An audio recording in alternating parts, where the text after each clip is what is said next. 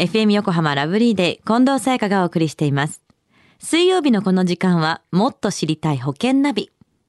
生命保険の見直しやお金の上手な使い方について保険のプロに伺っています。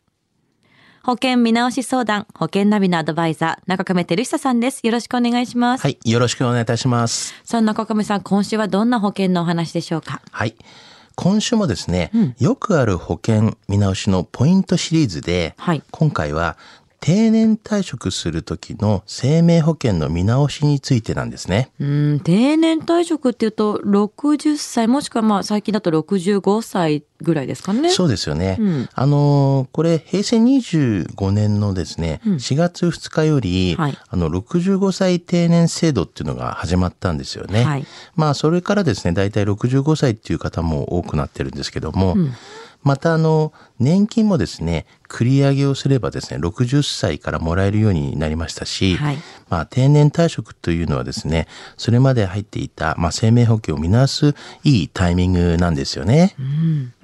では定年退職を機に生命保険を見直す時のポイントっていうのはどんなところになるんですか？はい。あの、ポイントはですね、まあ、いくつかあるんですけども、3つほど挙げさせていただきますと、まあ、1つ目はですね、定年退職をする頃にはですね、必要な死亡保障額っていうのは、あの、結構少なくなっているんですよね。うんうん。で、また、二つ目のポイントとしては、医療保険っていうのはですね、なるべく残しておいた方がいいというふうに、まあ、お勧めをしていますよね。はい。で、三つ目は、あの、ご自身が亡くなった時の、あの、整理資金ですよね。まあ、こういうのを、まあ、準備しておきましょうということですね。はい。死亡保障は少なくても大丈夫なのかなっていうところと、はい医療保障はちゃんとしておこう。で、はい亡くなった時の整理資金を忘れずにということですね。はいでは詳しく説明していただきます。はい。あの、まず、死亡保障についてなんですけども、あの、定年退職するときには、まあ、子供がもう自立したり、住宅ローンも完済しているケースもあるので、はいまあ、必要以上に多い死亡保障っていうのはなくなってきますよね。うん。ただ、まあ、解約にはですね、注意が必要なんです。あの、残された家族が安心して生活していくためにはですね、どのくらいの生活費が必要か、まあ、考えておくことが大事なんですよね。まあ、あの、減額とかですね、払い済みにするっていう、まあ、そういった見直しの仕方もですね、有効なんですよね。なるほど。死亡保障については、見学や払い済みにするっていうこともできるんですね。はい。で、医療保障についてはいかがですか？はい。あの、医療保障についてなんですけども、はいまあ、こちらは年齢を重ねるにつれてですね、病気になるっていうリスクがまあ高くなりますよね。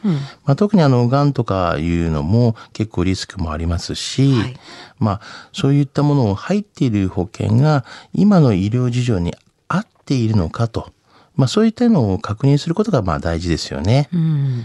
あの、会社の団体保険に加入しているっていう方はですね、はいこの退職後もそういった保険が継続して加入できるのかとか、まあ、いつまで加入できるのかとか、はいもしくは保証内容に変化はないのかとか、まあ、こういったことをですね、事前に確認していた方がいいですよね。うん、医療保障が退職するとだいぶ形が変わってくるということですよね。そうです。ね。で、亡くなった時の整理資金についてはどういうことですか？はい。あの、まあ、ご自身が亡くなられた場合なんですけども、うんまあ、こういった場合には、まあ、葬式の費用だったりとか、はいまあ、埋葬料など、まあ、整理資金が必要になってきますよね。うん。まあ、よく言われるのが大体うん200万円から300万円ぐらいあればというふうには言われているんですけども、はい。大体実際にまあ、あの、用意しようかなっていうのは大体100万円ぐらい用意される方が結構多いんですけども、うん。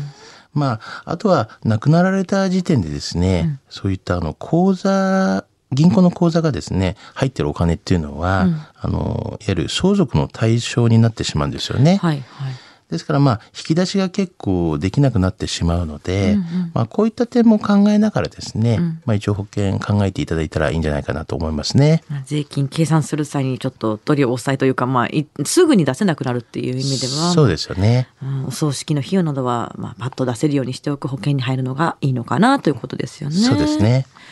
では中亀さん、今日のお話、知得指数は？はい。ズバリ96です。96。はい。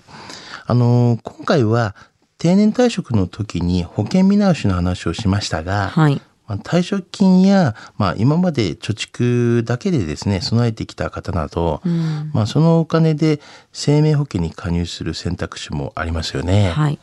まあ、特に生命保険のこう非課税枠っていうのがありますから、うんうんうんあの有効に使われたらいいと思いますね。はい。またあの定年退職時の頃はですねこう相続関係も、まあ、無視できないですよね年齢的に。うんうんですからまあ相続の時はこう配偶者控除っていうのがありますので、はい。まあ、全部のこう資産ってありますよね、うん。そういった資産などをまあ相続するのに大体1億6,000万以下ならこの配偶者控除っていうのがありますので、うんうん。まあそれを超えるような場合にはですねこういった保険を有効に利用するっていうのもまあ手だと思いますからその時は考えていただければなというふうには思いますね。非課税枠をしっかりとチェックしなきゃですね。はいさあ今日のお話を聞いて保険についてもっと知りたい方、中亀さんに相談してみてはいかがでしょうか。詳しくは FM 横浜ラジオショッピング、保険ナビ、保険見直し相談に資料請求をしてください。中亀さんに無料で相談に乗っていただけます。お問い合わせは電話番号045-224-1230 045-224-1230または FM 横浜のホームページのラジオショッピングからチェックしてください。もっと知りたい保険ナビ。